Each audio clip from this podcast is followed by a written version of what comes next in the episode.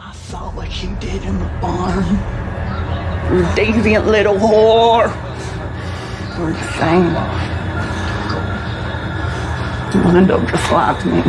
Time to turn our backs on sin and make the And I'm nothing like you. once and for all. You're kidnapping, murdering sex fiend. I'm a f***ing star. The whole world is gonna know my name. Say it with now.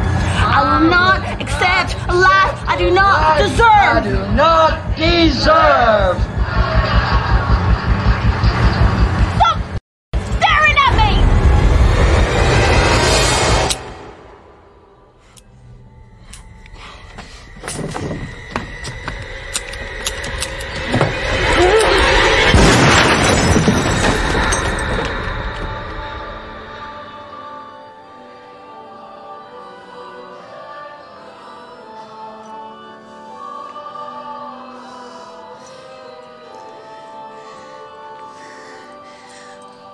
Now that's what I call divine intervention. The Lord smiles on those who accept Him. Praise His name. Glory be to Jesus.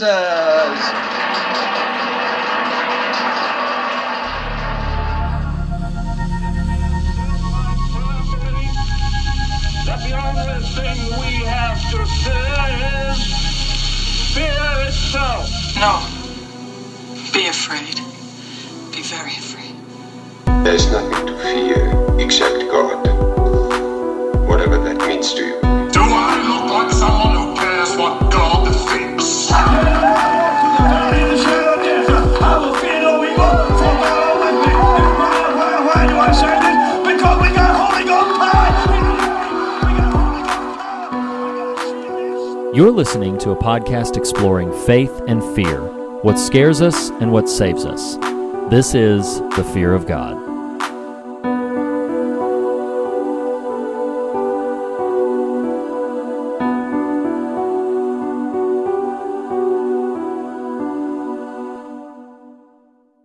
Hello, and welcome to your favorite podcast at the intersection of faith and fear, where every week we discuss what scares us in order to find what saves us. This is the fear of God. Speaking to you right now is one of your hosts, Nathan Rouse, and typically with me is fellow co host Reed Lackey. And guys, he was here, but he said he needed to take some dinner to his in laws. That is just so sweet of Reed. I am sure he'll be back. In the meantime, allow me to welcome you listeners back to a brand new year here at the Fear of God. For our first series each year, we cover films from the previous year's slate of horror releases, and 2023 is no different. What is different is today we'll not only be covering a 2022 film, but I am also joined right now by longtime friend of the Fog, blogger, podcaster, teaching pastor at Catalyst Community Church in Dallas, Texas, and author whose book Empathy for the Devil is a house favorite here in the Fog. One of few men I know who gives me beard envy. Friends and Foggers, welcome back to the show, our friend JR Forasteros. JR, thank you for hanging out with us today. It is so good to be back with y'all. Uh, I I've missed y'all getting been to talk too long. with you. So I know, you know, it's And always a good we- excuse to be back. but though. see, we're making up for lost time because we picked a doozy of a pair of movies today. I am so excited for this conversation.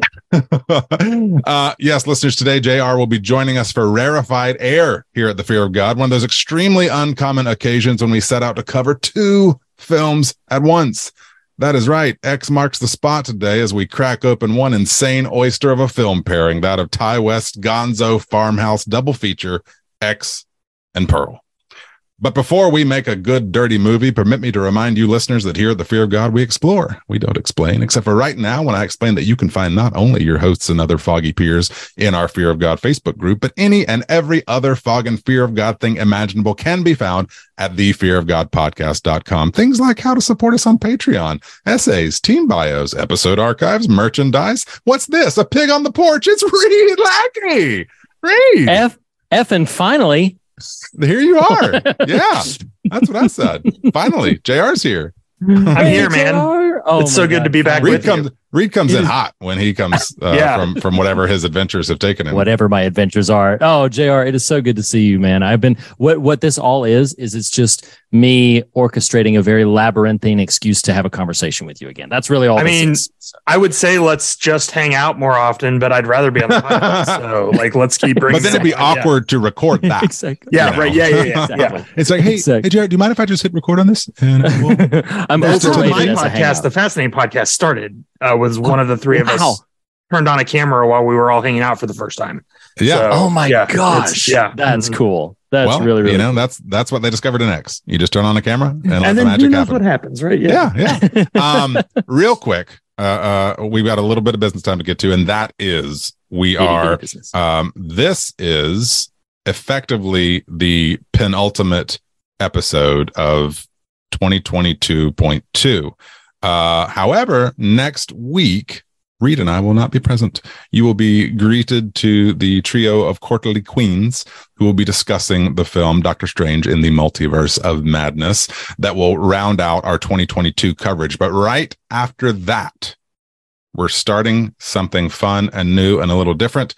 In building up to our next quarterly king, uh, we are going to do a run of episodes. Uh, all of these episodes building up to the quarterly king installment will be covering pieces of material from the King short story collection Night Shift.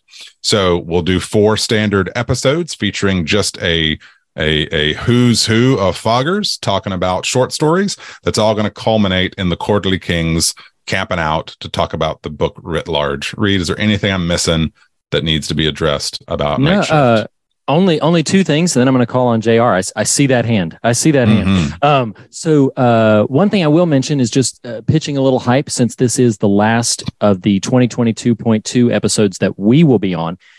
Listeners, you've been itching, wanting to find out what your listener voted top 10 Mhm. horror films from last year were because we haven't revealed it through these episodes. Normally we reveal it kind of in pieces along the way, but we didn't do that this year. This year we have given that honor directly to the queens. So next week, not only will our trio of queens be covering Doctor Strange and the Multiverse of Madness, but they will be revealing your listener voted top 10 horror films of last year. It is a wild and bananas list. Um, That is an incredible honor to bestow upon that. It is. Well, yes. I mean, listen, you know, you know what? it was Reed? hard to give it up. they the, it that that list has been revealed elsewhere. Where did that list get revealed, and how could they Oh, have gotten to be That's a, a, good part of that? point. Oh, that's a good point. So that list was revealed at the newly enshrined recurring patron privilege of the happy hour horror hangouts. That's right. If you want to just come and just have an hour where we're just chatting movies and chatting horror and talking about what's going on in our lives, but just hanging out. It's just a lot of fun hanging out. Uh, all of the patrons at the $5 or above level, we're going to do that every month ish, month, every couple of months, whatever, but multiple times throughout the year happy hour horror hangouts. We just get together uh, when when a time works for everybody, and and we just come, just hang out. It's literally just it was so much fun. It's just an hour of just catching up with people that we don't get to see or talk to, and man, we had a blast with that. And that was where this time around we revealed to them, to that small little cabal of people, we revealed the top 10 listener uh, voted horror films to them. But everybody else can wait till next week to hear the Queens uh, reveal it. So, um, the other thing that I want to mention, JR, I have not forgotten your hand, but one thing, uh, other thing I want to mention is that uh, Night Shift, um, this is going to be something kind of new for us. So, normally, we cover material that'll just have okay it'll have an episode or there'll be a, a movie or a book or a something that'll be on there but for night shift because it's just this wild bananas collection of like 20 plus stories so what we did is each episode is going to feature shorter segments but multiple of them with different casts of characters we, we're recording these It's like, like our own fog short stories. Yeah, it's kind of like there's all these little mini sodes that we've packaged together and given to you. Some that are just going to be for the patrons. Those are, I've been on a couple of those and they're really fun. And then there's going to be others that just everybody gets to enjoy. And then we'll all come back together with the standard quarterly kings to talk about the coll- collection of night shift as a whole. So it's very, very fun. Uh, JR, what, what did you have on your mind? Uh, my question was specifically about night shift. Uh, just Ah, wanted yes. to know if you will be covering the scariest short story I've ever read in my entire life, The Jaunt. Oh, uh, I believe that is not in Night Shift. Is that in Night Shift? Hang on, I have the book right here. I'm Wait a like, second. oh, Wait you're sec- giving me a lot of Jr. You stuff right accidentally just stepped in a bear trap, brother. I did. You know, uh, in the canon of the fog lore is Stump Reed, and so did did Jr. just stump you, Reed, or did I- you? With you a, gonna volley with a- this back? No, no, no. With with a full heart, I was fairly certain that the jaunt is from Skeleton Crew, which uh, I'm I'm Oh, I have yeah. now con- I have now confirmed that it is because it is not one of the night So- coverages. Okay, So so, no, I, heard I withdraw you- the question. You heard That's it here okay. first, listeners. Reed just embarrassed our guest. Uh, Oh, That's come right. on. No, I'm not And, you embarrassed. know, Happy to be okay. corrected. Okay, But, hey, you know, um, what's kind of cool though, and I'm saying this kind of, and and hopefully the listeners will enjoy this because I've I've had probably more fun than I've expressed actually like programming it and putting together because we've got like we're pairing people together that like never get to talk to each other and Nathan and I aren't on every single segment and so like it's just kind of different for us it's it's a little new um, but if people like it we figured this would be a good template to cover things like Skeleton Crew and JR I'm uh take I'm taking notes here that uh The when we cover- jaunt. when we get around to Skeleton Crew and the jaunt comes up, I may be reaching out to one Mr. Forasteros to say, "Hey, well, you free around uh, X or Pearl time frame?" So, I think about that short story weekly. Huh. Wow, wow, Yeah. that's fantastic. It messed me I- up. It's uh, funny because well, you my- just signed yourself up, brother. I'm here. I'm here for it. Okay. At your I, uh, disposal. the main context for the jaunt in my household is because sometimes when I am going to a place, either the grocery store or something that's nearby, and I choose to walk, not drive, uh, then my wife will sometimes say, like, you're not going to drive. And I was like, no, no, no, it's just a little jaunt. And then she's, and she's like, what? Nobody uses that word. I'm just like, yes, I can blame King. I can blame Stephen King for that. So I'm, yes, gonna, I'm gonna just express solidarity with you, Reed. I, I use that word a decent amount. Oh, It's a good word. I Uh, don't use separate- it because of Okay. Yes, I don't have the King spirals content, into so maybe it'll existential ruin it for every me. Yeah. by precedent, by guilt by association. Okay, so about this episode, Jr. Mm. Formally, you've only appeared on the show one time, and that was several years ago. But everybody I know's got a big butt, right? What is your big butt, Jr.? I'm just kidding. I love that Pee Wee's Big Adventure has gotten name dropped twice in our conversation so far. Um, I feel like you always kind of just exist in the fog's periphery. So I'm super happy to have you back and this time to discuss some pretty incredible films. But before we get to that, you know, we like to have a little get to know you time for our listeners, especially new folks since last you were on a minute ago who maybe didn't hear that episode. Um, I want to reference Empathy for the Devil for a minute. Um, for those who did not listen to that original episode one, scour the archives. You can find it. Uh, maybe we'll try to recirculate it once this episode releases. But can you, one, uh, share a little about what, uh, describe the book, and then share a little about what inspired you to write it, but also it's been out a minute. And and I'm curious, just as your peer, not so much as a person with a microphone, like what kind of response have you seen since it's been out in the wild for a few years now? Can you speak? yeah, great question. things? So yeah, the book's called Empathy for the Devil. Uh, its subtitle is Finding Ourselves in the Villains of the Bible. And so I took seven of the most famous villains in scripture and asked the question if we assume that these were real three-dimensional people, not the, you know, two-dimensional cartoon mustache twirling villains, You know, some of them didn't even have mustaches because they were ladies, right? Yeah. Um, well, I mean, and- you know, and, and we assume that like like all people do they acted in what they thought was their own best self-interest right they they did what the they acted on what they thought they was the best op- option they had at the time then why did they do the things for which they have become infamous. You know so why did Yeah. cain kill abel? Why did delilah kill samson? Why was jezebel so opposed to god and god's prophets? Why did judas betray the guy that he followed around for how you know 18 months to three years and, and called messiah and all this stuff right? Um, why did herod why did herod kill the babies right? Like that's uh, Oh, who, yeah. who would do such a thing right?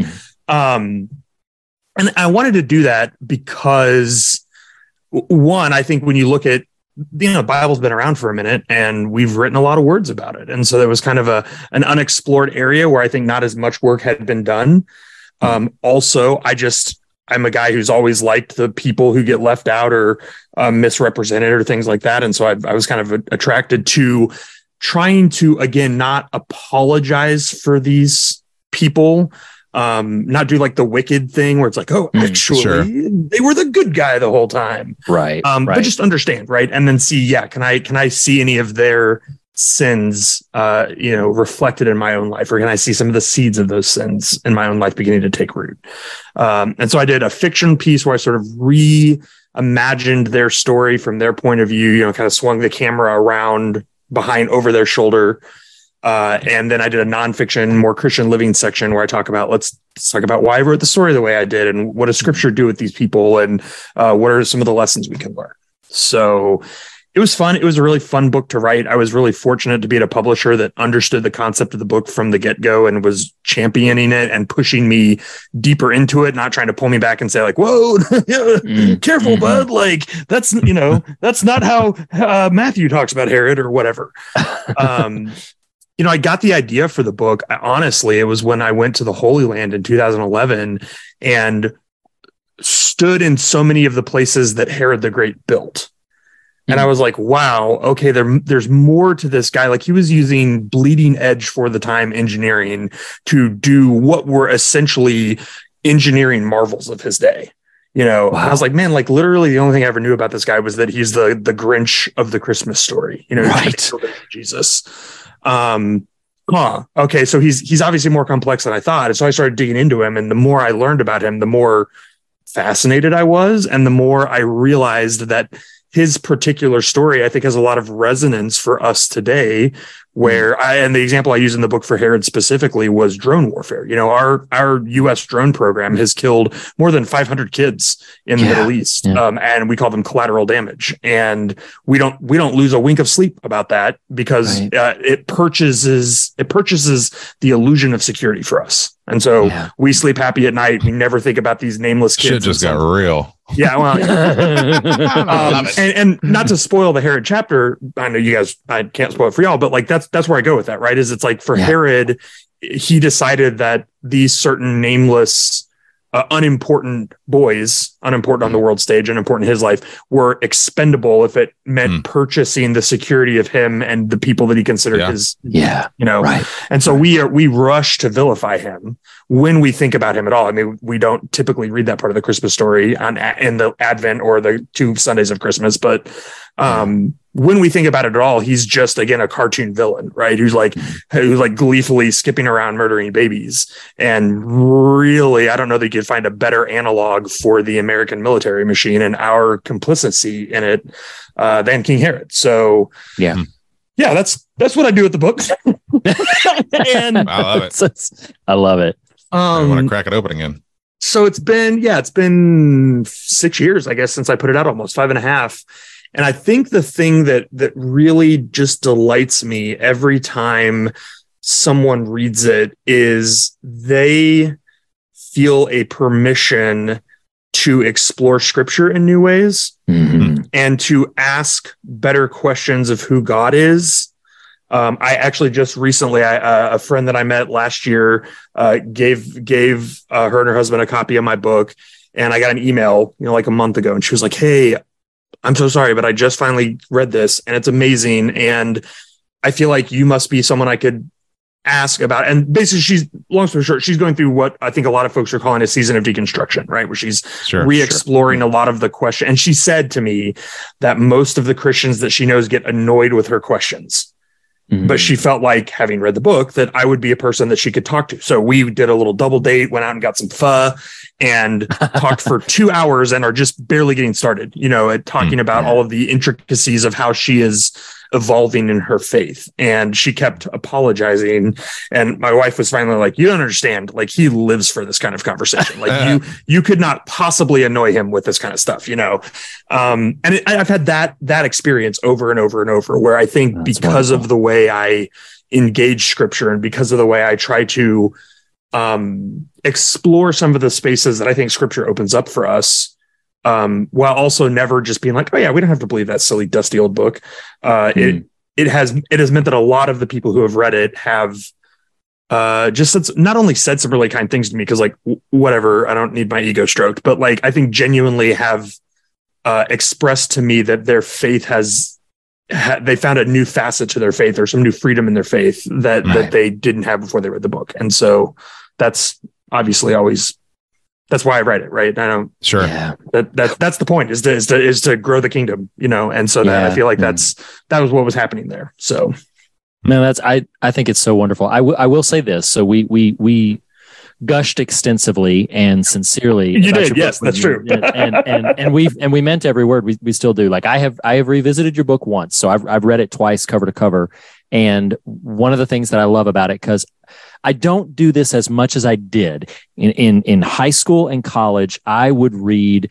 You know, I, I say this this funny anecdote lovingly, but my grandfather would constantly walk in when I was hanging out with him and be like, "Is that a spiritual book you're reading?" And of course, most of the time it was Stephen King. But it's, Right. it's like, you know, like, is that a So, is that like, a spir- Yeah. maybe, Grandpa, Maybe. Yeah. It's maybe, like, right? it's like, well, Papa sit down. Depends Let's which have a talk one. about that. you know, so, but, um, but I, you know, I read a lot and I began to, to bemoan. I'm not, I'm not, I'm building up to a compliment to you, but I just want to say like, like, I began to bemoan how much similarity there was in thought and concept and everything. It was just like I would read all these different things, and maybe I would like the title, or maybe I would like the approach, or whatever. I would get about two chapters in, and I would kind of bemoan to my friends of like, I have read this all before. This is.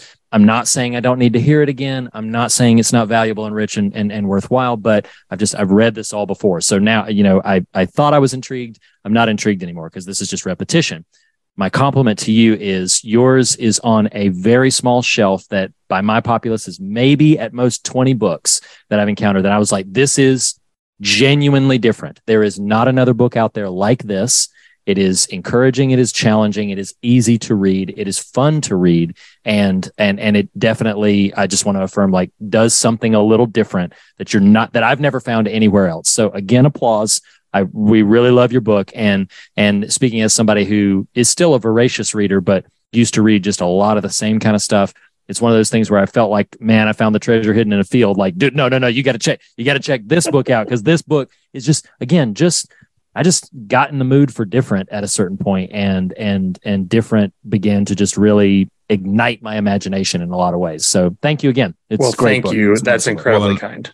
just what's wild about Reed's statement there, JR, is like, I, I think maybe you know this, maybe we mentioned it before, but Reed and I've known each other for quite a while, uh, multiple decades at this point, and I don't get to Reed's place that much anymore. But last time I was there, this shelf he's talking about in terms of these 20 books is is real. I think there's some Bradbury on there, and um, you will love to know that one of your fellow Texans, uh, your best life now is like right next to you, Wow. you know, it's like Bradbury, Forasteros, Osteen, Osteen. like those. All right, that's you a just- boom, boom, Those boom. are just like You just- signature texts in the Lackey man. household. there there has been a there's been a minor movement to make a make that trifecta the new like sub Yeah. trinity i think is what i hear Sure. so yeah Hey, yeah you know, bring it on. I love I love how I'm just like said goodbye to JR and like walked out the door and then now you pulled the axe from the stump and Nathan's just walking up behind me like where you at Reed huh Yeah. where you at I'm coming at you coming at you with the axe huh oh, that's a great scene. no Goodness thank you guys gracious. Okay. seriously it's No, it means a lot We we love Of it. course, you are of course. you are in the fog firmament, and anytime you want to come around, let's do this.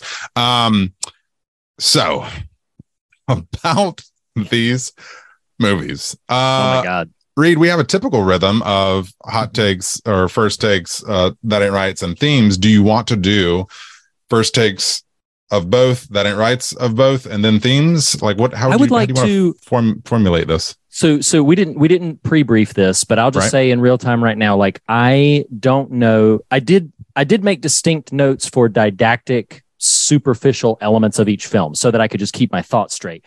But in the whole, how I feel about them, I can't separate them easily. So even trying to talk about my feelings about one or the other, they're going to bleed over top of each other. So I would say as we enter in, let's just likes, dislikes, first takes, hot takes about both.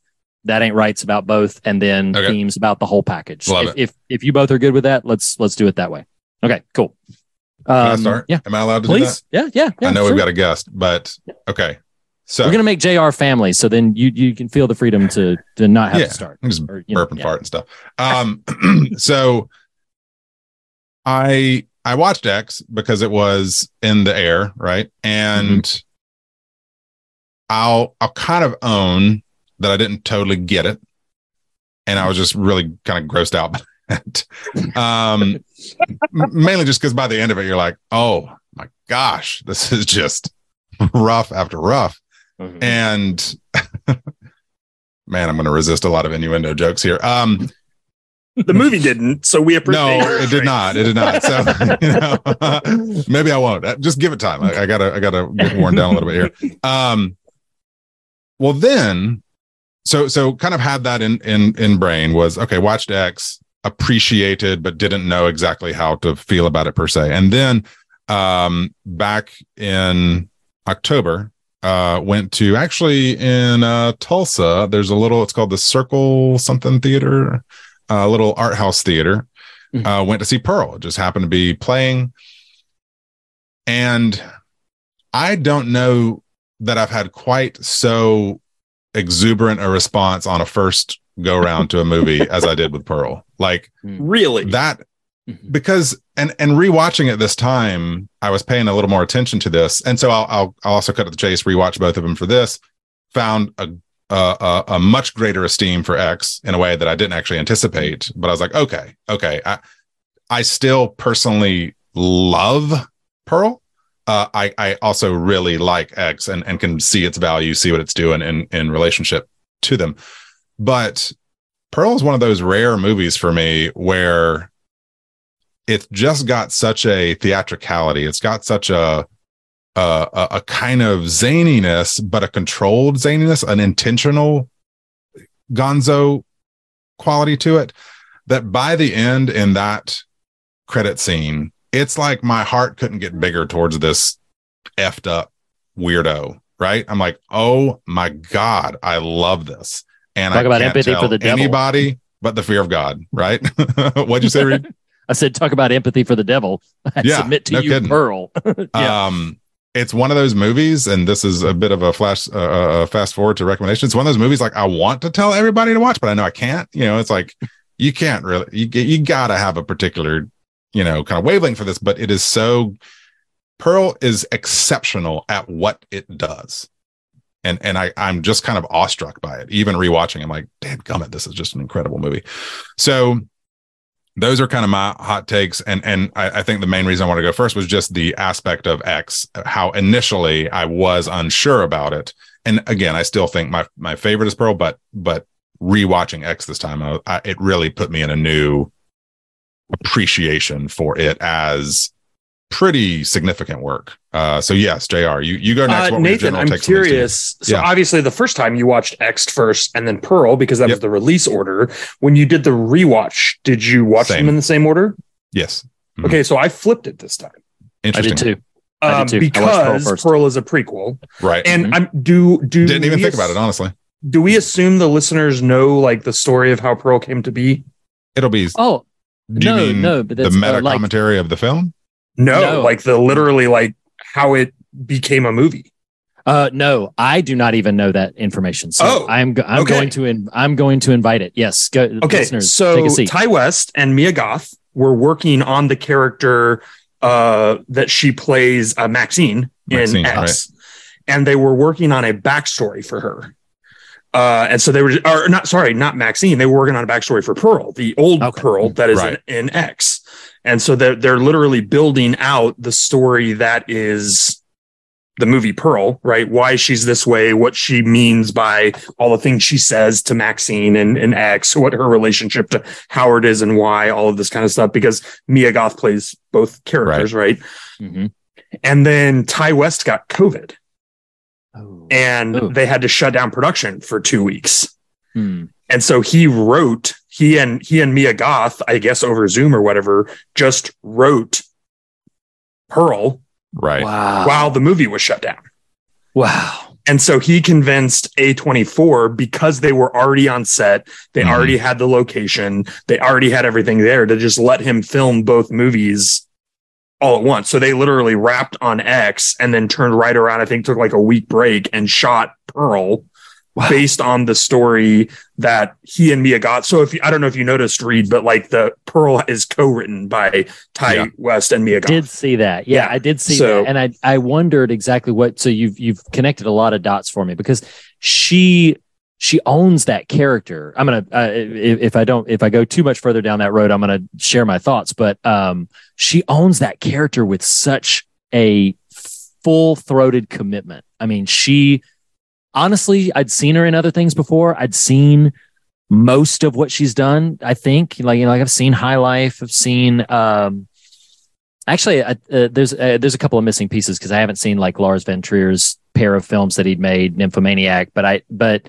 um I had, she had hit my radar before, but I'm paying attention now. Like Mia Goth is like she absolutely with this pair of films uh, has has just hit the top of my radar. But I feel like I stole your thoughts about the film things. Uh, Tell us more about your experience. in there. Um, so it was interesting.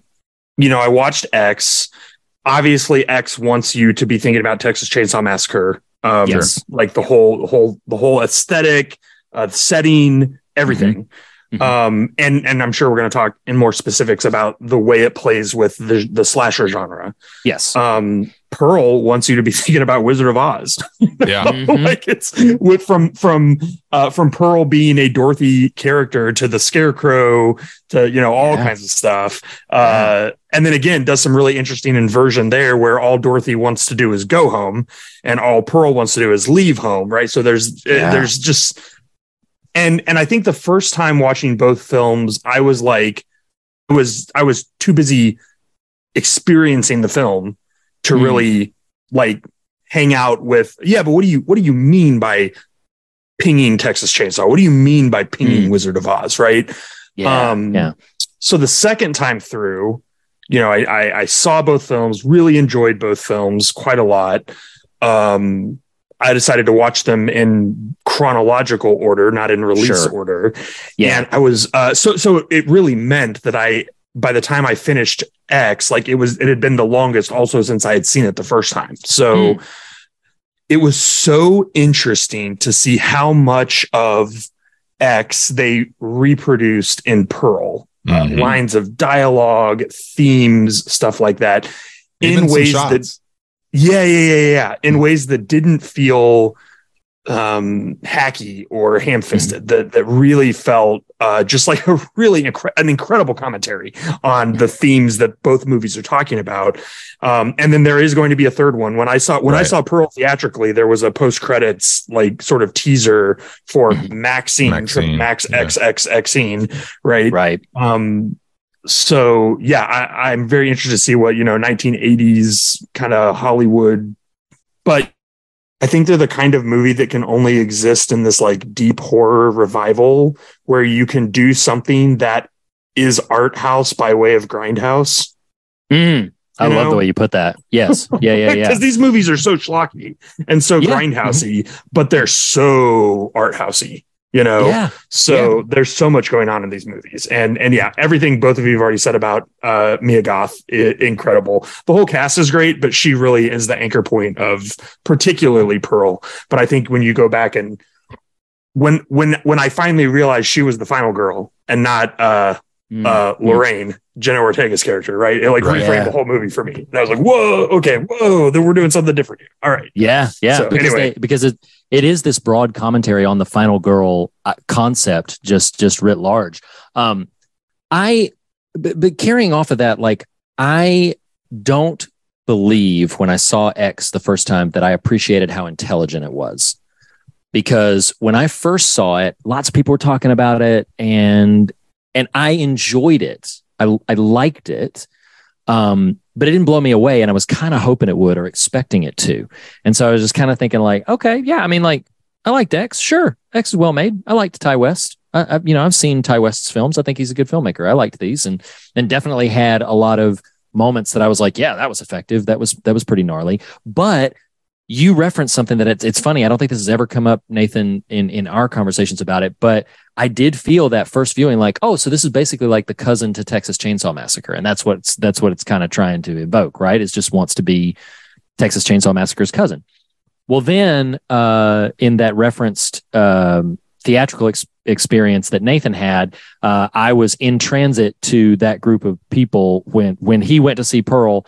Me and another buddy of ours, Ian, were on our way to join the same group of people for a hangout weekend.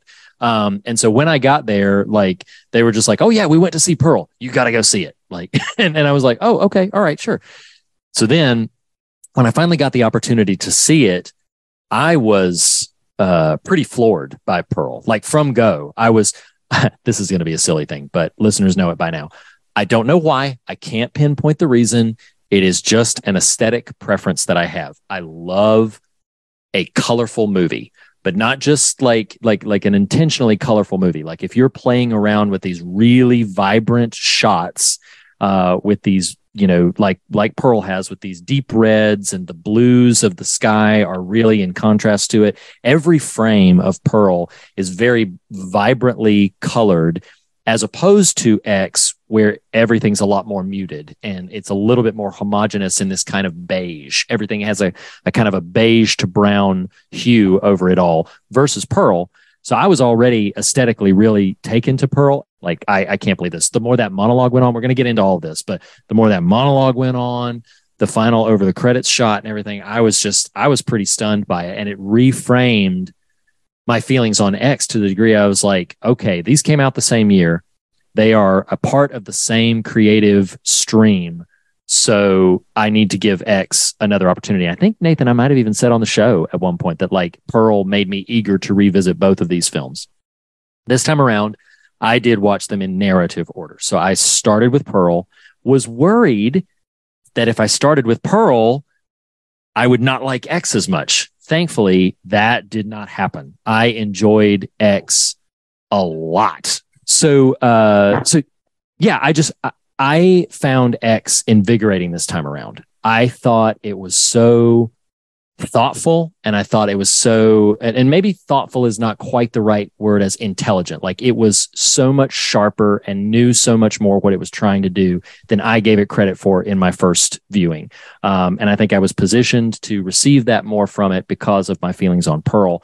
Um, but there were so many things that I just wasn't on the wavelength for the first time around about the ways it's playing around with gender dynamics and the way it's playing around with cultural understandings of uh, freedoms and and the way it's playing around with age and how desire changes over time not just in physical appearance but just like desire changes over time and the ways that it doesn't change over time. So there's lots of there's lots of really really interesting things going on about it. But but it wasn't just that my affection for pearl elevated x. I think my affection for Pearl positioned me to finally learn how to watch X, where I was like, okay, now I now I know how to watch this movie. So that's my that's my takes and assessment on on X and Pearl. Hmm. Hmm. Let's get didactic, and then we'll hmm. we'll jump in the lake with the gator. Uh, it is now time for the part of the show where we discuss things that of these two movies aren't just wrong, but of which might be said that ain't right.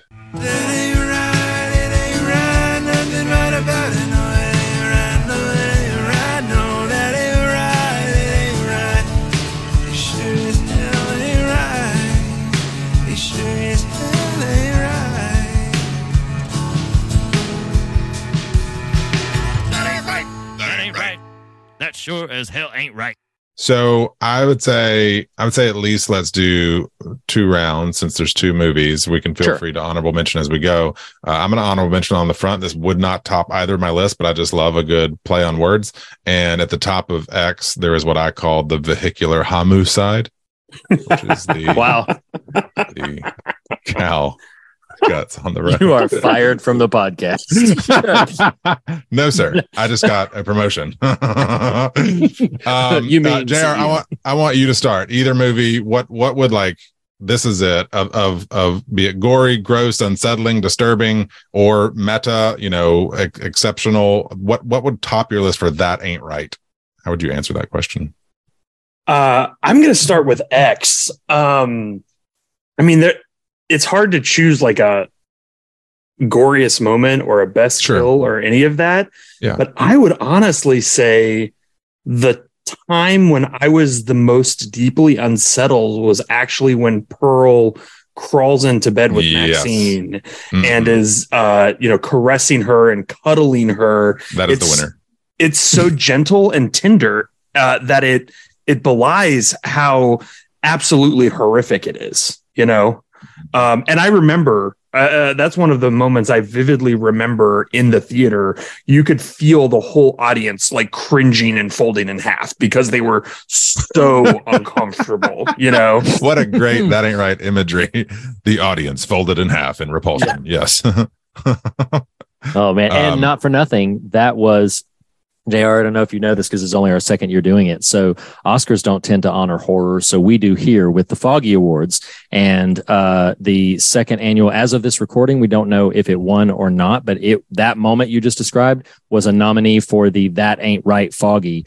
Uh, from all of horror last year, it was like a a, a chief top moment uh, among all of. I mean, it's hard to beat for me last year. Uh, Justin Long being breastfed. Um, that was on there too. I know, also a list on there. Yep. But Yes. yeah, I, I wouldn't fight someone that chose this one as cringier. So for sure, yeah. No, absolutely, absolutely. Um, Nathan, you want to go next, or you want me to? Sorry, I Um, took y'all's. No, no, no, no, no, no, no, no. Do not There's apologize. plenty to go You were handed that. plenty to go you were around. gifted. Yeah. It was it was lovingly wrapped, and and just you just caressed it and opened that gift. Um, speaking of opening gifts, I think for me of eggs, the second to the one you described, JR, is how I in my notes termed when Pearl and Pops pop the pearl. Which good for them, right? go go get some. Like- oh my god. Oh, I do Again, love some said, right? Alliteration. With with Maxine, uh, right under that bed. Oh, Oh, yeah. absolutely. You- Absolutely. I'd even Yeah. forgot. Um, he's, he's like, I'm gonna Uh, need a minute. oh, he is cringed and folded in half before us.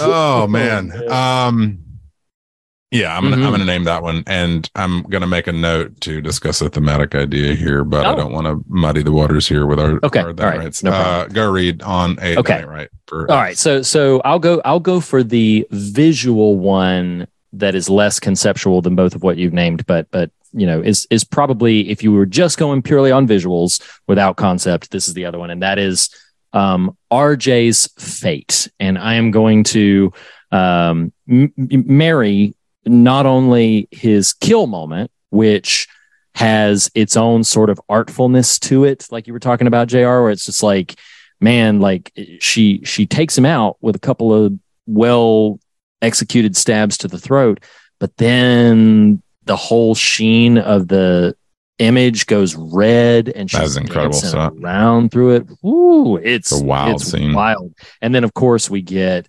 lorraine jenna ortega's character finding him uh strung up in the in the basement area that's just like I'm gonna I'm gonna ring the bell on you. That is a horrific moment, but that's not RJ. Oh, is that 'Cause I not watched it. That's Wayne, Mhm. right? oh, is that Mm. Wayne? Uh, it- you, you might be right there. Yes, actually, because But because he's got a beard. No, it- it's, he's probably just grizzlied and bloodied because I could have sworn one strung up. Jenna had. Ortega disco- uh, RJ's body never leaves where she leaves it um, because she discovers it uh, once she flees, or someone discovers it, maybe Maxine, um, Oh. and uh, Howard. I made the same mistake, right? Uh, Reed. Oh, oh, but, okay. But okay. I think Nathan, what you were about to say, right? Jenna Ortega, when she's in the basement, is like calling out for RJ after Yes. she finds that body. That. oh, okay. and- okay. Uh, Howard out at the lake references the Bohemian boy or the Bohemian. Like, yes, I'm, the point is, Ah, I had the same thought okay. and I paid intentional attention to it to to discern was I correct or not. So Interesting. Okay. Yeah. No. Yeah. So. So. Yeah. I mean, bell bell well rung because I just I totally thought that was RJ because um, now what I will go to the map for though clearly I'm incorrect about it being RJ is I connected the beard. I'm fairly certain the guy strung up has a beard, and so that was why I also. But you were right. I'm now remembering in real time they stumble upon his body right where right where he was taken out. So yeah, it, it absolutely couldn't have been him. But uh, but uh, what I did was I just married those two things together uh, unintentionally. But yes, those are the, the in my mind they were of a piece. But take So- either one of them, and that ain't right. I knew I had this note. So Howard, it's not Wayne either. Howard out of the lake says it's the last Bohemian that stayed here. Oh, So it is a previous Sort of tenant they had their way with. Yeah. Wow. So they leave Wayne in the Um, barn. Okay, that's yeah, that's yeah. an interesting. Yeah, I would. In would. his undies. I did miss that. Good catch. Wow, nice. Yes, I'm going to applaud your your acumen there. Uh, but that's that's my that ain't right. Is that that? Um, do we want to go around on Pearl real quick, and then Yeah, we can do some honorable let's do it. mentions? So, Uh, JR., uh, do the honors again on Pearl. I will say again, this is not gory yet, but the moment in Pearl where I was the most deeply uncomfortable was in the barn with uh, the projectionist Oh man. when when she Oh, says man. we don't have a dog and he turns on her and then she calls him out on it and you're just like watching him realize that she's not like she's not all right and there's Yes. something deeply wrong and so then Oh, he does what he should do right is he walks you've got that great tracking shot where the camera follows him and then swings around the car and Oh she's not there so he's fine and you know and then he's not fine No. um, but but specifically that moment in the barn again, so much dread, so much anxiety, so much fear, right? Where you're Mhm. like, oh, oh, oh no, oh no, no, Yeah. no, no. oh yeah, it's going wrong. And that movie specifically, I, I'm just piggy, just yes anding those moments. Like that movie specifically gave me so much anxiety, not only for that one, but also when uh, Mitzi hears her monologue later about like, and what I'm sitting here thinking in my head is like, what in the ever loving world would I do if I found myself in a moment like that and realizing that I would not know what to do and that I do, would not necessarily know how to avoid the fates that both of those people have? I was like, ah, uh, that's scary. And Mitzi does, I think, what we all think we should think we would do, which is Hmm. just play it. Don't don't be like, ow, wah, wah," you know, but no, just say like, Right. oh, yeah, of course we're not going to tell anyone. And oh no, this is fine. And then get out of there as quick as possible. Right. Like she, she 100%. does that. And Mhm. it doesn't matter. So just- nope, okay, well, nope, here's a question doomed. that maybe, uh, despite my uh, intuition on RJ's fate uh, and and Body's location, maybe I'm naive here, but I actually wrote down the question: Is Mitzi telling the truth about the part? Did she get the part? she did not get the part. I don't think so. Yeah, No, I don't didn't think, she so got that either. part. Yeah. I yeah. just the way I read that moment is she is now in survival mode and is Yes. let me just tell you whatever I think you want to hear from me right now. Yeah, yeah, yeah. and, yeah. hon- And, Ma- and- for Maxine, she is just, she's the privileged blonde that they said that they Pearl, wanted. yep. So in her mind, she got the part. Yeah. Sorry. So- Pearl, thank you. Yeah. Yeah, so naturally she would have gotten the part. And Mhm. honestly, that that turn scripting wise is so brilliant because there is no right answer. She says, "Don't lie to me." And it's like, okay, like I'm I'm I'm in my brain as I'm watching the movie. I'm I'm trying to put myself in the shoes of Mitzi. Like like I, I don't know what to say either. I don't know what to say because like if you say if you continue to insist you didn't get the part, you're going to be viewed as a liar and that could escalate. If you say you got it, you're suddenly going to become the face of all of the disappointments and loss and everything else. And it was just, it's a It's like- brilliant moment. It's like Schrodinger's cat, you know. I mean, yes, yeah, except except in this example, it's axed both times. Yeah. So- both cats are dead. That's Yeah, fair. That's they're fair. both dead.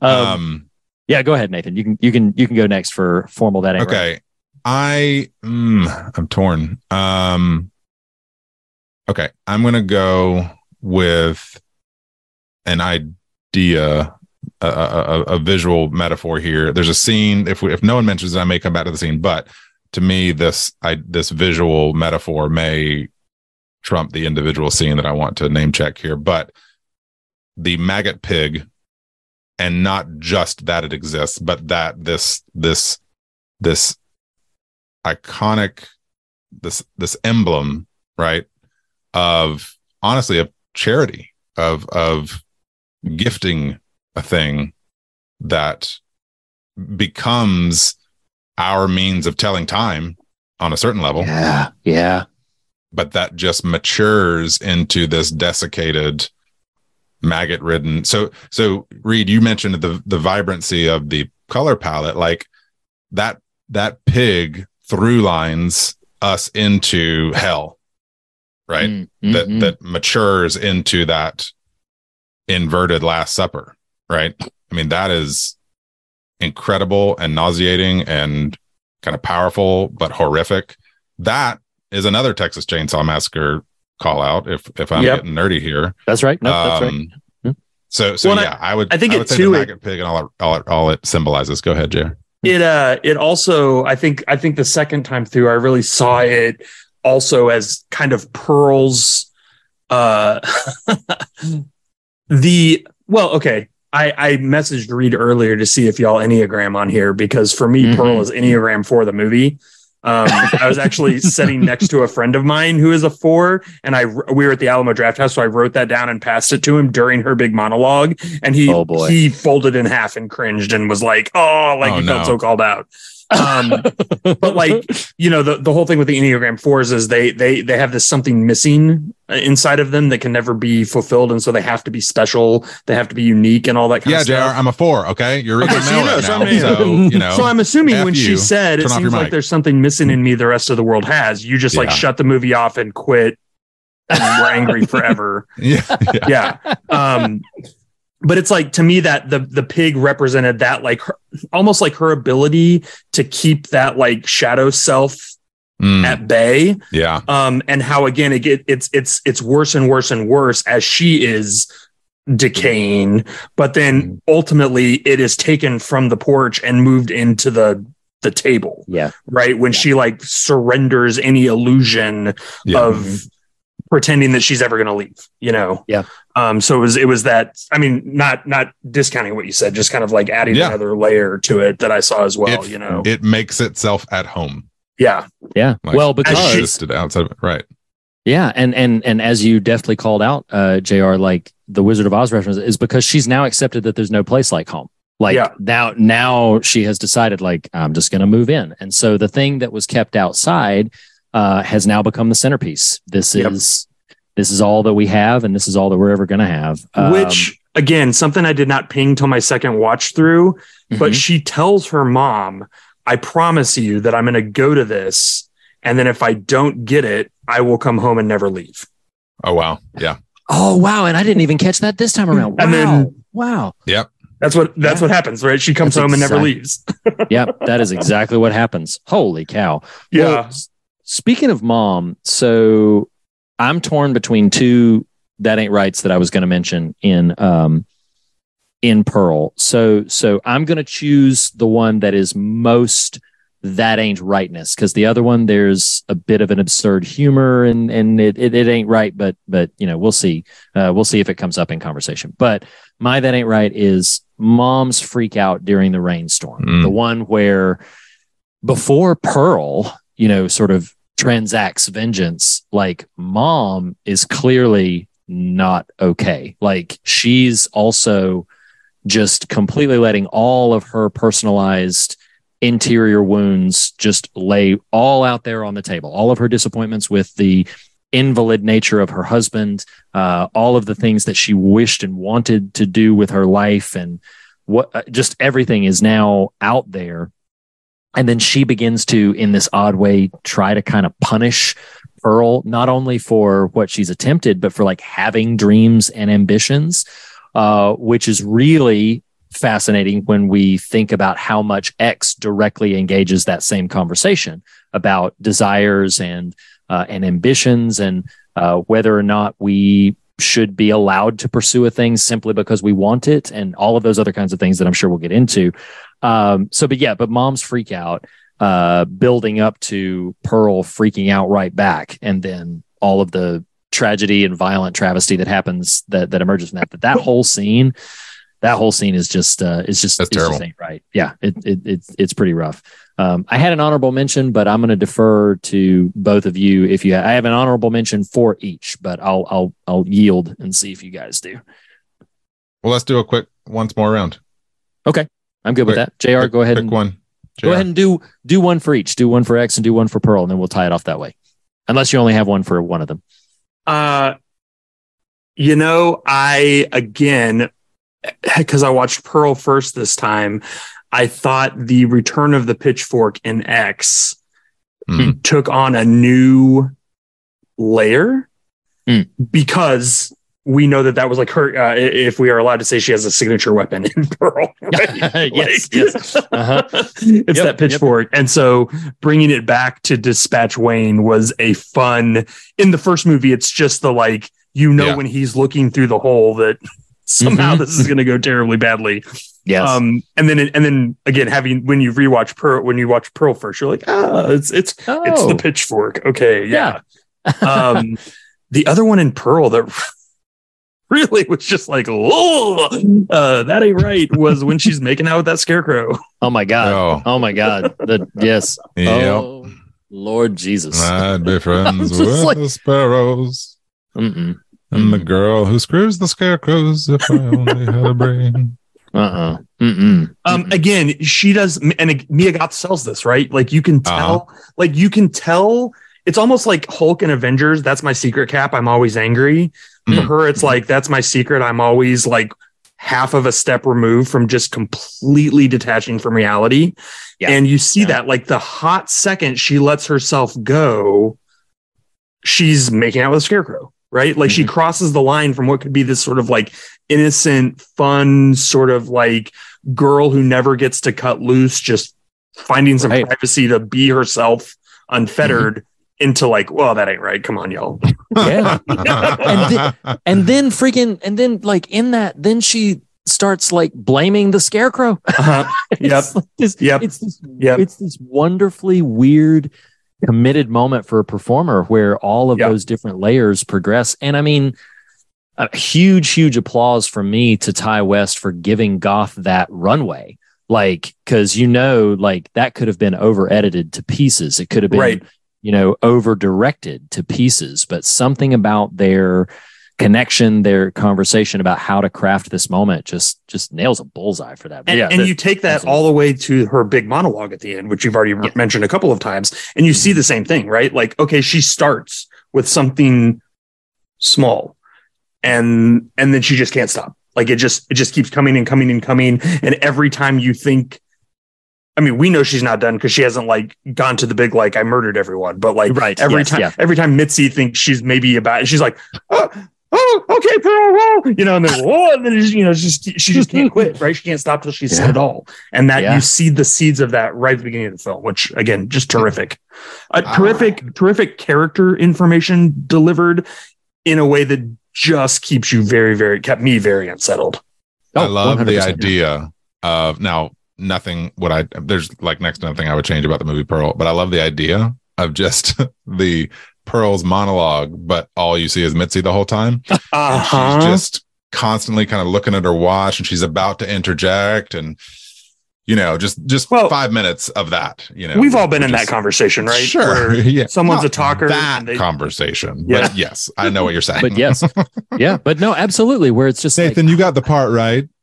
Uh, but but but it's uh, like that's that's the thing though is like finding the exit ramp. Like I'm like, okay, God, where how do I find the exit ramp where I I, I run into it all the time at work where like people are ta- I do, but like people are this person might kill me. and I say the wrong thing. I mean, a stressful day, but like, so, but just like the, p- people are just constantly like unloading. And then that weird place where suddenly we're not talking about that anymore. Like something shifted and I don't know where the line of demarcation was, but somewhere along the line, you felt comfortable enough to now we're not talking about in in what I'm referencing the work specifics or you know she's no longer talking about how she misses Howard anymore. Now it's now it's all of this. And and it just begins to tumble out where I'm suddenly like okay we're in a whole nother room now. We're just in a completely different environment. Um Reed, will you do your honorable mentions? I'm going to do mine because they're going to pivot into a thematic idea that I want to. Yeah, yeah, yeah, yeah, yeah. That's fair. Okay, so my honorable mention from uh from X um is the scene where um Pearl, old Pearl, is watching Maxine's filmed scene from the barn. First of all, the way that's shot and and the way it's like it creeps around the barn, looks through the window, puts us in the voyeuristic position, and then that interplay where Pearl is watching Maxine, but then she's imagining that it's her doing it, and that, and of course, it works really, really well because Mia Goth plays both characters. But it's just that interplay. I was just like, oh crud! like that was that. That's my honorable mention. That ain't right for for uh, X. My honorable mention for Pearl um, would probably just be the commitment to that final axe scene that we talked like Mitzi gets out the door And when Mitzi gets out the door, they have this big long tracking shot. Like It's amazing. Pearl exits and Mitzi herself, like she turns around and you can see, even though it's not a close up, you can see Mitzi surveying like, what what am I supposed to do here? Do I do I break out in a run now? Do I am I okay? What is she doing? But then as Pearl gets closer to the axe in the stump, then Mitzi's like, okay, okay. And then she starts running and yelling help. And meanwhile, right behind her, you can see Pearl just coming for her. It's a masterful shot. So I, almost don't want to call it a that ain't right because I, I think it's so wonderfully constructed. But it's still, it's just like that that inevitability of like, Mitzi, you ain't going anywhere. And then she stumbles on a pothole. She stumbles on a little pothole. It's like, oh, if you weren't done, you're done now. Like, There it is. like it's uh it just just that's it. Put a fork in her. Oh, wait, she did. or uh, put an axe this time. An axe. So, Well, but, yeah. uh, Reed, you mentioned on our uh, the Batman episode about the what you felt were the very clear aping of other films. I think Sure, what's so yeah. deft about these two is is some of that subtlety because here's here's the fun news. You actually just named both of my honorable mentions which is totally cool but that's a very that's a that's a very uh no sincerely it was funny. I was like oh okay cool. Uh, uh, well, Oh, there's five five extra minutes we don't need. Um uh that's a very jack torrance moment. I'm like this is her channeling jack torrance you know with the axe and um but that's such a fantastic scene. Um i think if i throw any extras on it it's just the, what i called um in pearl the final cleanup uh as pearl brushes mom's hair hacks up mitsy and feeds it to the gator uh Oh, i mean it's just it's just terrible so that tableau. Mm. um, uh, I'm I'm going to tag in on X, but that has been the part of the show where we discuss things that aren't as wrong, but of which might be said that ain't right. That sure as hell ain't right. Okay, so your your mention of X here, and and the reason I want to open up thematic conversation with this is I think there's bigger things that bridge both movies, and this one is primarily isolated to X, but it felt really worth mentioning. Um, here's one of the reasons I really grew in my estimation of X the second time is JR, you again, you've always existed in the periphery of the show, in the fog of the fog, if you will. And a thing we talk about a lot is just what you effectively do in empathy for the devil, which is simply to say, um, I I have uh, uh, sympathy and empathy for people, especially people of faith, or especially people of squeamish sensibilities, just not wanting to to step into these waters. You know, like I don't mean X and Pearl specifically, but horror as a genre. I can respect that. It is what it is. But I find that for stuff done well, uh, the value in pushing past that discomfort, that unsettledness, yields a lot of return. And and this is what I think I found happening in X because the first time I watched it, I'm like, I don't know how I'm supposed to feel about this, and it's now it's just really gross. Um, something that actually, and this is just wild to me, and and impressive, and uh, sort of telling of the genre of us as viewers. You read, you use the word voyeur, uh, voyeurship. Um, X to me is this really fascinating mirror. Because if you describe this story to someone, hey, 70s, bunch of dumb, pretty, sexy kids get together to make a sex movie out of a farm, and then everything goes sideways. Like, oh, okay, well, that's interesting. But if you really tell this movie, a truer form of what is happening here is, you know, on its surface, it's about a bunch of sexy people making a, a, a sex movie, but it's really about our fear of our own bodies. Hmm. Because this time around, I was like, oh my God, this is a very smart movie. If I'm not overreading, and I don't think I am, like moments. And the reason i wanted the honorable mention or I, I i didn't care that you took it but the reason i was going to use that as an honorable mention is that scene is perfectly evocative of what i'm trying to say. But it but it happens multiple times over the course of the movie. Like oh look at the sexy people having sex. Now look at the unsexy people having sex. Mhm. why are you so offended? Mhm. look at this sexy person having sex. Now look at this old woman seeing herself in this. Mhm. are you grossed out? What's wrong with you right this is the questions this movie is after which is hey aren't you titillated check this out oh god you're repulsed okay well what how let's talk about that, right? This movie is the let's talk about sex baby movie, right? And and I and I don't I, I jokingly delivered that, but like I mean very serious. Like this movie is about ageism, you know. Uh uh like we can be repulsed by old lady Pearl all we want, but and of course the movie dabbles in you know mental illness about her and that kind of thing. And that that's just part of the the ingredients baked into the narrative. But it's more about saying you know how do we what do we think of this? And are do we permit do we think is is sex only beautiful for beautiful people? Hmm. are naked bodies only sacred if they're flawless? Hmm. like these are really fascinating and interesting questions that i actually think the movie not in a faith oriented way like we might bring to it but in a like conscious way it is after that it is taking titillation and saying oh yeah Yeah. We, I mean, look at look at RJ, right? Mm-hmm. He's Mhm. so proud of himself for how he's Right. making this real movie, even Yeah. though it's porn, until his girlfriend wants to be in it. Yeah. Then it's a then it's a completely and then all story. of a sudden, Mhm. yeah and and i mean you could say he's kind of the mouthpiece of what i think the movie is trying to do overall.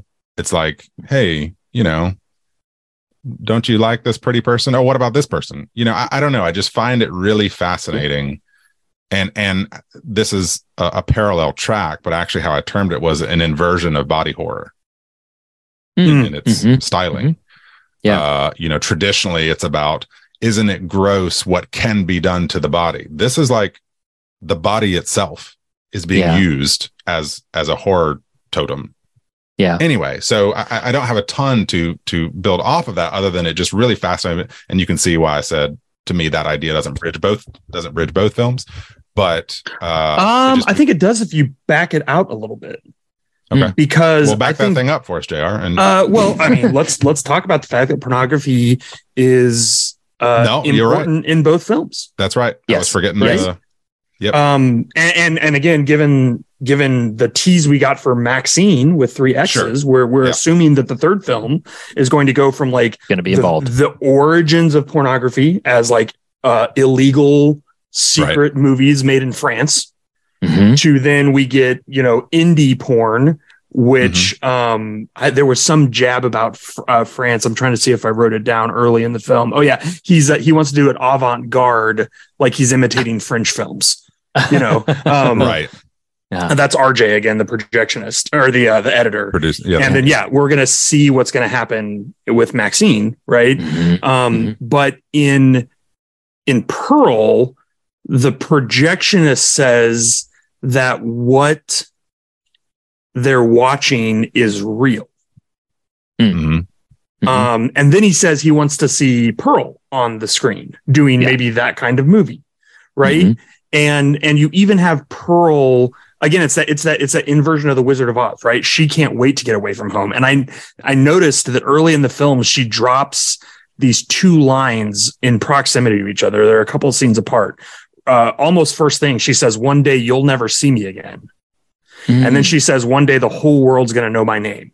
So i think i think the fact that like if if i'm never going to see you again but the whole world's going to know your name that must mean i'm not part of the world Oh wow. right Wow. like that Yeah. wherever she Yeah, yeah. is is this place that is not the world Mm. uh, Mm. and so she wants to escape and and go to the real world and join whatever you know whatever out there is which again if you look at the wizard of oz thing it's like the complete inversion because oz was the fantasy realm that she was Right. taken to and she wants to get back to the real world right. um right. And so then you have all this talk about how this you know this uh, sex movie this what i don't remember what they what he specifically called the it wasn't pornography yet right but whatever he Right, called right. it Or- Swa- um, uh, stag films. uh, yeah, it's it's real. Uh, Mhm. And then again, I think it's interesting that when he does see the real Maxine, or sorry, the real Pearl, Mhm. he doesn't want it anymore, right? Like that's that Yeah. scene in the Hmm. barn that I referenced earlier. Yeah. Um, Absolutely. Yeah. so then you then you take that all into X, and yeah, again, what are they doing? They're specifically making a movie that they all agree is not real. uh, and then to your point, Nathan, um, the the only real sex, and I guess I'll say by real sex, what I mean is sex that's Sure. not filmed for Yeah. a for a porn, is uh, a really old couple in the days before Viagra who finally managed to be together in a way that they both want. Sure. Yeah. Um, Right. I found myself horrified the first time. I actually found myself cheered for him a little bit the second time. I was like, "You like, you go, Howard!" Like, yeah, and I think it's because he has that scene uh, before he before he kills uh, the the marine, uh, the, Yes. the the star, right? Mhm. Um, where he he expresses how angry he is at himself and how frustrated he is with himself and his aging that he Yeah. can't please her anymore and we hear it's about his heart and you know Yeah. all this all this kind of stuff um yeah so it, like it's a it was a weird it's a weird thing for me to be like no they're like straight up murdering all these people and then again having seen pearl now i know even more like how complicit he's been Yeah. for years Sure. uh you know um and again to your call out of the bohemian in the basement um Mm-hmm. that is was that a Roald Dahl book um anyway uh, it sure sounds like it should be.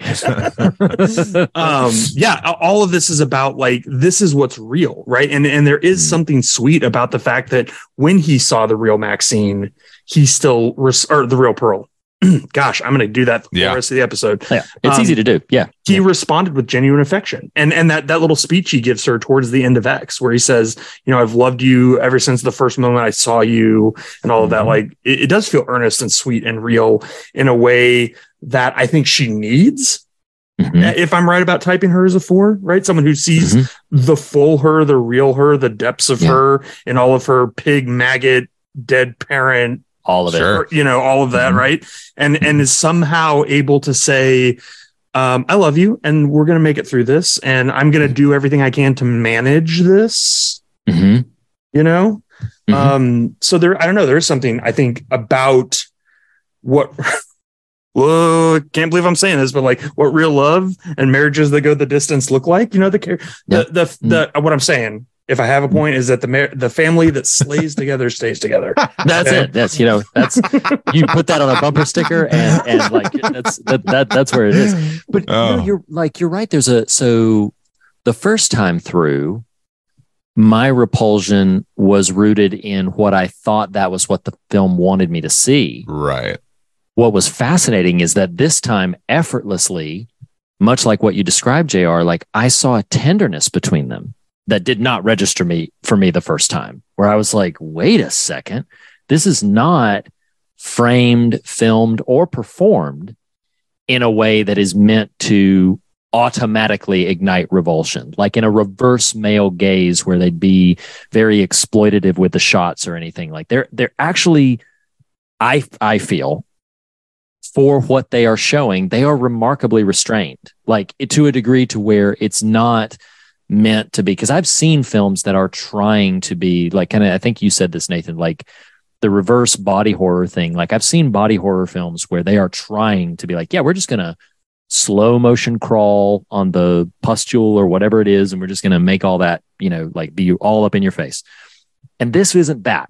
This is not what that's doing. So, so it challenges us. I like your term mirror, Nathan. Like it challenges us to think about like, wait a second, there's a, you know, there, there's a genuine connection here. And their problem is their dehumanizing of the entirety of, of everything around them. They found each other. And what is between them, to your point, JR, is substantive and real, or, or it, ha- it has some meat on it. But yeah, go ahead. What were you, what were you thinking? Coming out of Pearl, so I, you know, I watched them back to back. I was really struck this time by the fact that, like, the first kind of big shot we get in X is not the first scene, but the first big shot we get is when they're leaving the strip club. And it, you know, you see you see this mural on the outside of the strip club says like Right. "Bayou Babes" or, or whatever, Mhm. right? Sure. Yeah, you yeah, got the yeah. gator there for your nice foreshadowing. But then when it zooms out, you're in this like industrial part of Houston, and it's all like smokestacks and just like industrial park and all of that. And again, it was like, yeah, we're we're creating this false reality inside this little Mm. space, which is exactly Yeah. what a, a porn a porn movie does, right? Uh, Arguably, Right. what any movie does. You know, it creates Yeah. this Yeah. false space uh, inside of this that like everyone knows and agrees to pretend along, right? Mm-hmm. And and you can argue that uh, Howard and Pearl are the only real relationship that we see in the whole movie. Yeah, I don't think I wouldn't. I Well, wouldn't fight that. It's funny you say challenge that, Jar, because when you get well, look at me. I was about to walk into an idiot moment here. I was about to be like, "You should hear our conversation with Brandon Grafius." Ha ha ha. I've heard of Uh, that dude. so when Brandon was on, um, he was talking about, and you made reference to this earlier about the slasher aspect of X.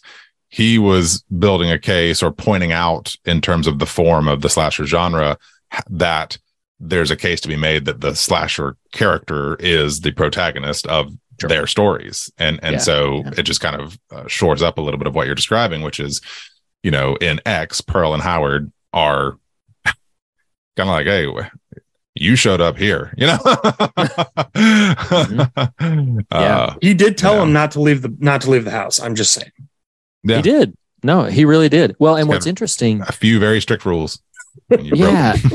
well, and what's interesting, well, maybe maybe it's it's not broader or or like the the film's morality. It's it's playing around with questions about morality. So so uh, Brandon's book, which I know you've read and loved, Jr. Uh, uh, talks about like the the response to Reagan era moralism that exists in slashers and and so that's kind of percolating in my imagination having recently read it that you know when i'm rewatching x this time and they're having that conversation about uh, when they're just you know the the the wind down evening conversation where they're all drinking and talking and whatever and they're talking about kind of the moralism of what they do and what they're trying to do and the way people can't look away. Um i found that i found that really really interesting. And i have a question. And it, it's not meant to be a big evocative theme question though i mean maybe it would lead us there but the recurring broadcast that is happening on the tv so it is clearly happening repeatedly in places where it probably should not and arguably could not have existed because it is picking up moment after moment but sometimes hours and hours and hours have transpired. So clearly that's not what's on the tv and i'm curious your thoughts on like what is that? Is that maxine's head? Because we know where it ends up. It ends up that this black and white uh, surprisingly well shot church service ends by revealing that Maxine was the daughter of this this uh, you know evangelical fire and brimstone type preacher, and uh, I'm curious your thoughts on like why do we keep seeing that? Is you know yeah why do we keep seeing that broadcast? So the reli- I'll, I'll I'll answer your question about X by talking about Pearl first. Sure, sure. The religion in Pearl is Catholicism. Mhm. Um, One, you actually see a crucifix at the end of X in the truck, and it's Oh, yeah. explicitly a crucifix. That's but right. two, the prayer that they pray, "Bless us, O Lord, for these thy gifts that we are about to receive from thy bounty in Christ through Christ our Lord, Amen." That's a, that's the traditional Catholic dinner prayer. Got it. Mm. And I think uh, what we see with Pearl is someone who makes the shift from gratitude to entitlement. Mm. Bless us, O Lord, for these thy gifts that we are about to receive from thy bounty. That's meant to be something that you pray at every meal in good harvest and in bad, in good times and in bad, right? And that's sort of like, um, you know, through thick and thin, you know, we are thanking God, we're being grateful. What we see in Pearl is someone who feels like the world owes her something, right? She deserves to be a star. She deserves to get out of here. That's the Yeah. best dancing I ever done Yeah. Mhm. right? Mhm. Um, so she is sort of taking this like sort of folk application of religion and stripping out any connection to God from it, and then just running with the implications, which is like, Yeah. I deserve to have all of this stuff, right? This is this, Sure. this should be mine. Mhm. I think you see the same thing happening with Maxine because at the end, when you learn that she is who she is, she says to Pearl, and it's intercut with her Yep. dad saying it I Yep. refuse to accept a life I don't deserve, That's right. which is prosperity preaching, right? Mhm. Yes. Um, Yes. That's that name it and claim it. You name the things that God will give you and you get them. And I refuse to accept a life I do not deserve. right. And essentially, Yeah. Maxine is doing the same thing, right? She's going to be a star. She's going to get out of there. And so, even though she is sort of strip mining this sort of this like uh you know 1960s 1970s revivalist fundamentalist evangelicalism it's Mhm. it's the same thing that pearl did right which is like Yeah. taking these sort of promises that religion makes or i would honestly say actually these ways of being religious that help us thrive in an unjust system Mm. by assuring us that of God's goodness and of God's presence with us and the uh the reliability of God's justice in the long run uh and then turning them just into essentially like aphorisms that in that make us feel entitled to whatever we want you know Sure. if Yeah. I don't feel like I deserve this then I don't have to put up with it Yeah, and that's and that was part of the big thing that stuck out to me about X. I, so succinctly and well, you just described it as like this entitlement idea that because I desire the thing, I am owed the thing. I and and, and desire justifies pursuit. So there's no there's no real question about ramifications to any of these choices for these characters. This is just no, I'm going to continue to pursue what I want, and it is life that will hold me back or whatever. Like, what is uh uh oh god, what's her name? Bobby-Lynne, Brittany Snow's character. So Mhm. what does Bobby-Lynne say right towards the end when Pearl's given her the business right before she pushes her into the uh into the the the lake or the river or whatever with the crocodile? But but she's like, it's, it's not my fault you didn't get the life you wanted, you know, like that's not my fault. And there's this concept what I do find profoundly interesting. I talk a lot on the show. Well, Nathan and I together uh, introduced this. I think I introduced the concept, but the idea of like there's the worldview that the characters have, but then there's the god of the fictional universe. There's the there's the uh, the narrative voice of the Yep. over- overarching piece, and I think the characters uniformly in X and Pearl, the characters all believe that desire validates pursuit. I'm not convinced the God of that universe believes that or uh, or affirms that as a moral platform because of the way it treats those behaviors and actions. They are all sitting in places where they feel like I have what I have. Like it was so interesting. Bobby-Lynne says early in the film, she says people pay a lot of money. The language was just stood out to me. People pay a lot of money to see what God gave me you know like there's this there's this bit of an undercurrent to their thought processes that i want this thing i've been given tools to obtain this thing of course this is what i'm supposed to be and that's that's been fascinating to me stepping a little bit into the personal for 20 seconds. But i've have known and had people be in my circles um, that would speak about God's interaction with them or or God's transmission to them of of what he desired for them. And it was so glaringly rooted in personal desires. Like it was so to the degree that we've had conversations where they would in real time begin to justify that God told them one thing at one point and told them a different thing at another point and then explain to them why all of the and and what where I sit now is I used to sit in a profound degree of I'll call it anger at that kind of thing and that that kind of language. I think I've come to a more maybe forgiving, maybe just gracious place on just like, yeah, that that okay, that's that that's a lot of you. like that's just that's a lot of you going on there. Um, but I found it interesting in this film, both of these films, that that was a consistent through line that they justified their own pursuits of certain things because they desired those things. And anything that stood in their way was either a profound injustice or it was something to be eliminated. Like, I find it so interesting. I'll, I'll say this and then I'll shut up about that subject. But like Pearl says to him, I'm, you know, I'm not going to let you leave me here. I'm getting out of this farm. And then her immediate response is then to kill him. Like, well, you know, you can't, you're not going to get him to take you out that way. He can't go anywhere now. like, you've just self destroyed what you said you were doing as a means of like self preservation, but now you've destroyed that means. Um, and I found that interplay profoundly fascinating because of the ways I've seen people re- do it in real time. Yeah, yeah, yeah. Go ahead. she does the same thing to RJ Yes. right Yeah. R, she makes an advance on RJ and again this is uh, in in the in the overarching story of X she has just tried to make an advance toward Howard that he rebuffs. Right. And so she Right. is sexually frustrated. She Mhm. goes down and makes a pass at RJ. He refuses.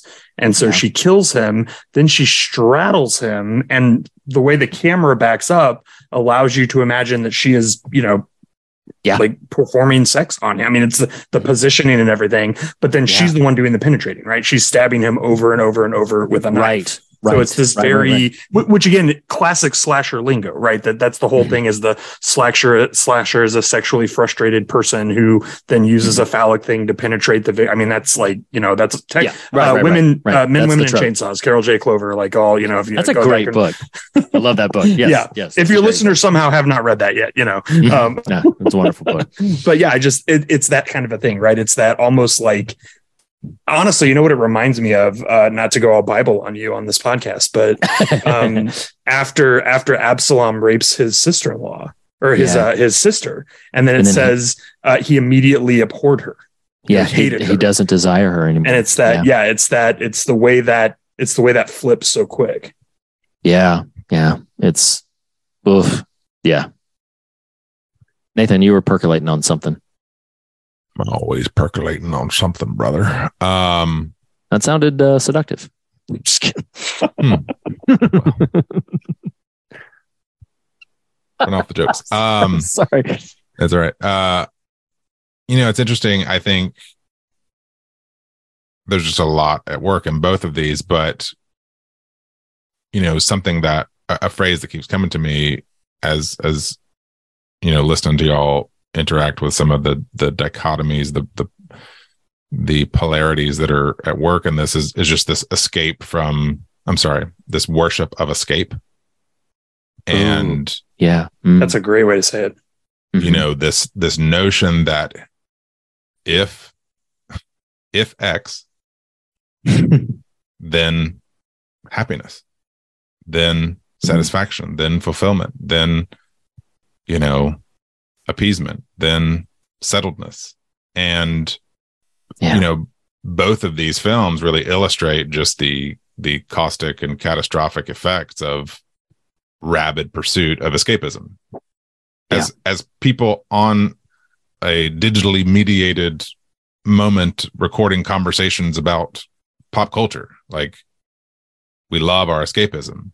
And you know i have to wrestle a lot. And and i can't remember which of you was was leaning in this direction but but just this notion of uh, maxine says it says versions of this several times but pearl sums it up really well. This the, the, an idea that that exists over both of these films currently. It's what a charmed life it must be to star in the movies. Mm. and just this desire we all have to think my my best version of me is just beyond this cognitive and spiritual horizon right? Like Mhm. if, if this thing happens. And and what it calls to mind for me is just this is a probably a bit of a paraphrase but it's it's it's been a minute since i've thrown out a, a richard rohrism and he talks about like forgiving reality for being reality like you Oh, just wow. Yeah. reality is what it is and you exist inside of this thing and there's there are going to be impulses and temptations and pursuits and like all of those things exist and and and, and play upon and prey upon you uh but aren't always inherently just wicked evil it's those indulgences like pearl's monologue indicates that we start to give give life to and and let take root in us that that start to really lead us down perilous paths but but the main takeaway i'm trying to sort of apply here is just this it's not as easy as simply being like oh it's just learn how to be content and yet at the same time there is a degree of that right like just Yeah. mm-hmm. comprehend Well, it's that. What do they say? It's it's uh it's simple. It's not easy. yeah Yeah. Yeah. um Yeah. but just this idea that like you become so rabid for a thing that you become blinded to what's around you and Yeah. maybe i'm speaking from having a, a 14 year old right now and teenage life is like running rampant through our house i'm like oh my god who are you and what have you done to my child? But that's a whole other podcast. well, and I think I think too, like I, I wrote this line down, and God, the implications are legion, but um, casually in that you know debrief evening they were having over over drinks, the camera changes things, and I thought about just the simplicity of that Mm. line when I said the camera changes things, and again, the implications are far reaching for what you mean by camera and what you mean by things, and yeah, follow me. What you mean by change? because then we're left with nothing of substance whatsoever. except for the but um so, but but uh backing out of the levity for a second is you talk about that that horizon that window i've watched it happen a lot a a hmm, a conversion experience but sometimes profoundly uh large and emotive and theatrical and sometimes significantly more subtle. Um but then the lens through which things are happening now and when i say the conversion experience i am what i am not talking about um, is i'm not talking about coming into a waking knowing of jesus christ and and and beginning to develop a relationship with God that's di- deeper and richer and and more meaningful than maybe other people might have exposed been exposed to before. Uh, so I'm not talking about that long journey of relationship. I'm talking about uh, a pivot point where it's like bef- before this, after this, and that way the line the camera changes things makes me think of just like okay well now everything's going to be seen through this particular lens and to the point you were at least scratching at i don't know if this is precisely what you were saying nathan but it's what it evoked in, in, in invoked in me is just this notion of like yeah well i'm peering through this lens of what is over there. And if i can just reach that mm, this is not a great analogy but if i can just reach that end of the rainbow not realizing that what you're pursuing is illusion and mirage. Like Mm. well no I can, I can see it. It's right there. I could even perhaps chart a point in time to where I could get there, never realizing that they're like, well, you realize that the further or the closer you get to it, the further it moves away from you because it is just merely illusion. And it's not going to be something you're ever going to be able to get your hands around or grasp or or engage with. Uh, and rather what is maybe more fruitful and healthy is to look around at what you have right here and what can you build here? Or what can you appreciate here? Or what can you receive here? What can you change here? Not through the lens that's you know over there. And it sounds a, it's sounding to me like i'm you know tamping down goals and and dreams and emotions. I'm not actually trying to say that. I'm just trying to say like there's uh there's this way we can get so stuck in our heads that the arrival at a place or a thing will be the fulfillment of all that we've been missing, lacking, wanting, instead of trying to look around us and see like, well, no, let me just let me just think and engage and and feel uh, to a certain degree differently about what I have here, or maybe even just see it differently because the camera changes things. Um, anyway, I don't know if I'm being coherent, but that's that's what's percolating in my imaginations with all these kinds of thoughts. These are good movies. I like these movies. I like these movies. Very really good. are just stellar. Yeah. Um, well, I think this is, you know, we're, we, we, we've talked a while, but we're getting to the point now to where we would, you know, would kind of wrap up with our, with our metric of fog meter. Um, so uh, a- as we build to there uh, for JR, for Nathan, either one, uh, if there's anything that you're like, oh man, I went into this conversation wanting to talk about this and have not spoken about this, then, you know, kind of, kind of toss it in now. Otherwise we will move to our rating system and, and wind the whole thing down. Um, JR, Nathan, you guys got anything? I, I genuinely don't. Uh, we've covered so much, and I had a few things on my list to mention that y'all absolutely nailed. So Awesome. Awesome. Awesome. Love it. Nathan, I feel you like good? we we haven't explicitly called it out, but on on list, if we're making a that's so right list, I mean that dance sequence is incredible. I mean, Oh. it is just there. There's so many moments in the film Pearl that just are impressive feats of cinema and performance. Mhm. Um, you know, we've we've name checked the monologue, we've name checked the closing credit scene, but that and not just because of the actual choreography, but the way that whole thing is staged. I mean, you you talk about lenses and the camera changes things and reality versus fantasy. Like that moment is exemplary of that entire conceit, which is you Yeah. you you have pressed into this woman's psyche, and she is not operating inside of reality. And then on Yeah. top of that, you fold it over into one of the most haunting images in both films of, of two films replete with haunting images, which is she seeing the audition panelists as those she's killed Oh you God, know, yes. and them rendering Yeah, their yeah, verdict upon her. I mean, it is Mhm. a powerful, fascinating, incredible uh, bit of filmmaking. And two, I want to uh, have this for posterity read in case you want to use it, but I wanted to engage a little bit in a way that wasn't in the midst of the conversation and and or Oh. might make us self-conscious. The question you asked that I've been thinking about of the the pastor footage. Um, Oh. to me, X is a very literal narrative. I I, I Mhm. personally don't think um, we're getting sort of projections and and sort of internals because correct me if I'm wrong, but I think the only places you see the footage are in the bodega in the gas station, right? Does it Mhm. show up there? It does show up in the gas station. Right when Yeah. they're on the way to the farmhouse. It does. yeah. Um, and we're getting the impression this is some sort of, I think JR used use the word revival. This is a lengthy sort of thing.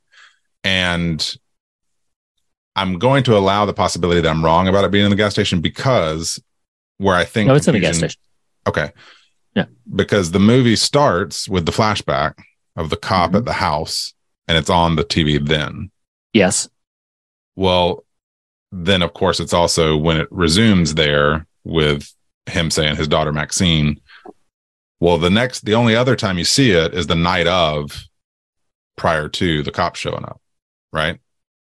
Like assuming So, they like- showed up the next morning, it's like Yes. towards the Yeah. end of the night. So slash Pearl is watching it Still going. the night she and Maxine have the confrontation in her hallway and it ends with her death. So she's watching it. It's on the TV through the night. And then the cops show up to us. Anyway, point being, I was trying to parse that out myself. Um, and just, you know, I, I don't think it shows up haphazardly. And to me, it was tethered to the same night.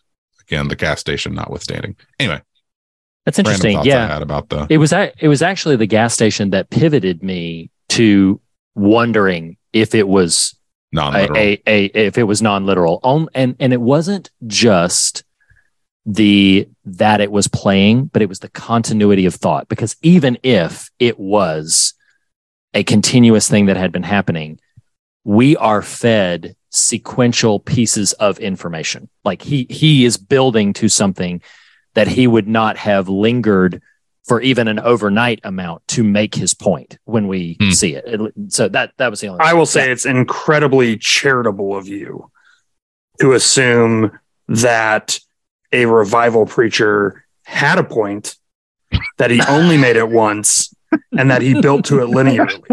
that is that is fair. That's the writer in me, and it's also uh, the, the comic book fan in me. That- Yeah. that- Oh no, I get it. Um, who I've just sat under some preachers that you know, it's like it's like they're uh, it's like the runways are icy and they're just circling. Yeah, you know, that's waiting- that's a super good waiting point. to be called in, and then like Mhm. eventually they get there. Oh no, just kidding. We touched down and back. up, You know, Yeah, so we're right back. Go. No, that is a really good point. no, I, that was tongue in cheek. I do hear what you're saying, Reed, about like it was very clearly like a you know we were hearing a single conversation right. at multiple points. Like I, I, I do, but I, I tend, and I don't know, I don't know that I can justify this, but I tended to read it more the way Nathan did, even though your points make me uh, deeply question that. But I, yeah, the I gas, sta- also the just, gas station one is the fly in the ointment for me because I don't disagree with you. It it's I mean, the other it- thing is like we're also talking about the 70s. This is before 24 hour television. It's entirely Yeah. possible this is just something that's on a loop on one of those like little Yeah. country stations. also you know? possible which i think and and maybe that's why it's it's one of those things where it's like okay yeah maybe that's what's intended to invoke is this like this is just the channel and this public access channel has one thing that they play because that's who's paid for the time, or that's you know that's what it I'd is. genuinely be surprised if Ti West put that much thought into it. I think it was more like he wanted us to Good point. get the thematic beats from the sermon and then have the big reveal that it's Maxine Right. is his daughter. That's you a know? good point. Yeah, yeah, yeah. Because that's the thing is like the reveal that it's going to you know, that that everything is building to that it's Maxine. Um, the other thing that makes me feel like it's a projection is that uh, nobody reacts to it At all. at all. Right. Nobody reacts to it. I mean, Uh, that's that's the effect my preaching has most of the time. I don't know. you know, been there. Oh man, yeah, I've been just like nobody. No. Okay, we're just gonna keep going. Yeah. okay, all right. So not even an amen. Okay, Yeah, all right. No, it's okay, fine. yeah. That's why we Um, podcast. It's like, oh, but just like- Yeah, yeah, exactly, yeah. self-talk. but and also also um it is it is on but not on it is on when nobody is watching it. Yep. so like howard and pearl were up in the bedroom asleep. Everybody else was asleep. Nobody is watching it. It's just on. And i also would find it especially given the fact that pearl establishes that their religion was catholicism yeah, why would she be that attuned to an evangelical preacher that also happens to eventually and if it is on a loop here's another thing. If it is on a loop they'd have recognized maxine. Those freckles you can't like if it if it is on a loop they would have recognized maxine it would not have it would not have been a non-conversation if that's on a loop that they're watching you know i i realize i'm kind of now pivoting from questioning to trying to convince but i just the more i thought about it the more i thought like i think this is a well, is a now I just need to go watch it again and pay. it's just an excuse to do it nah, man. pay, the easiest option is for us to extreme meet. We meet at Ti West's house. We Right, yeah. converge. or that. yeah And we're or like, let's do that we're like, bro. Yeah. bruh. did you even think about this? projection real. I'm on my way. Yeah, like Yep. projection whatever. All the rest of the bullcrap in your movie, no one even cares because of this glaring plot thing that is completely unexplained. And Reed, I love you, but when you say a TV just on somewhere, I am not this person, but I am related to sports people. And ESPN oh. is just a thing that gets turned Oh. on, whether people are paying attention to it or not. It's on a loop. They show the same footage and reels over and over. And I'm I like, hope you say y'all. prayers of gratitude that it's at least on sports Yeah, that's because that's a I'm related point. to people that it's like QVC or nothing, baby. Okay, oh, well, sweet sure. Lord. Oh, you know, I mean, point. Two Fair- paths fair diverge point. in a wood. You know, they both Fair suck. point. You know, I would so so yes, we'll we'll we'll um I'll maybe try to find a way play with to that if you want. in- integrate this little you know That's what she said. afterthought Huh? segment in there. Oh, ha, ha. if Hey, it includes if it through an stays in, entire this will go. three-hour This'll go. conversation about these two movies and did not make it. That's what she said. Joke. Yep. You know? That was fair. That was fair. So uh, if we're good, let's go ahead and go to to Let's our specific metric of uh, the fog meter, which uh, listeners have come to learn by now does not grade the quality of the films, but rather grades their gravity, their heft, um, by measuring their fear and their substance. So um, let's do these. Let's do these as separate films, even though we've kind of discussed them as a piece, and rightfully so. Um, so, JR As our guest, I'm going to invite you to give your fear measurement, how scary these movies are, X and Pearl each on a scale of zero to 10. What would you give X and what would you give Pearl? I'd give X probably an eight. Um, Mhm. uh, terrific practical effects, relatively creative kills uh, for Yeah. a slasher. You know, Mhm. um, hard to do that. I Sure. say that as someone who recently subjected myself to Winnie the Pooh, Blood and Honey. Oh, um, and oh, so, uh, yeah, Oh, uh, it was bother. not not good. uh, yeah, but yeah, I was I waited the whole movie for that line and did not get it. Spoilers Oh, for no. Winnie the Pooh, Blood and Honey. is so wrong. Now I'm not seeing it. I'm my guess is actually I don't know if that was in the original books or just in the Disney. So I don't know where the copyright with "Oh Bother" lies, or if That you can makes sense. copyright a catchphrase. But anyway, Yeah. that's my point. suspicion. Mhm. Um, yeah, I, I, and then again, like we talked about several sequences that don't involve any actual gore, but are still incredibly harrowing uh, Sure. for a various, uh, very various reasons. So I'm, yeah, I'm going to give it a solid eight. Awesome. And what would you give to Pearl? Um, probably uh, fear specifically, probably like Fear. a five. Uh, I Okay, didn't find cool. Peer, uh, Pearl uh, nearly as frightening uh, until Mhm. you know towards the end. It was much more, I would say, like disquieting or maybe unsettling. Yeah. Yeah. Um, yeah. Yeah. Yeah. Again, not to knock it because as you said, we're not No, grading on quality, but Yeah, yeah, This is this is about uh, grading gravity. Uh, Nathan, what would you give to X and Pearl on the fear measurement, zero to ten? Um, of X, it would be appropriate, but I think a bit of a reach to give it a ten. But that that would be appropriate. Um, that said, I'm gonna surprise myself a little bit here. If what I'm reading in the film is not just me, I think this is a far smarter, scarier movie than its surface levels would indicate. And so, screw it. I'm going for a 10. All right. I think if right. this movie is about He's done it.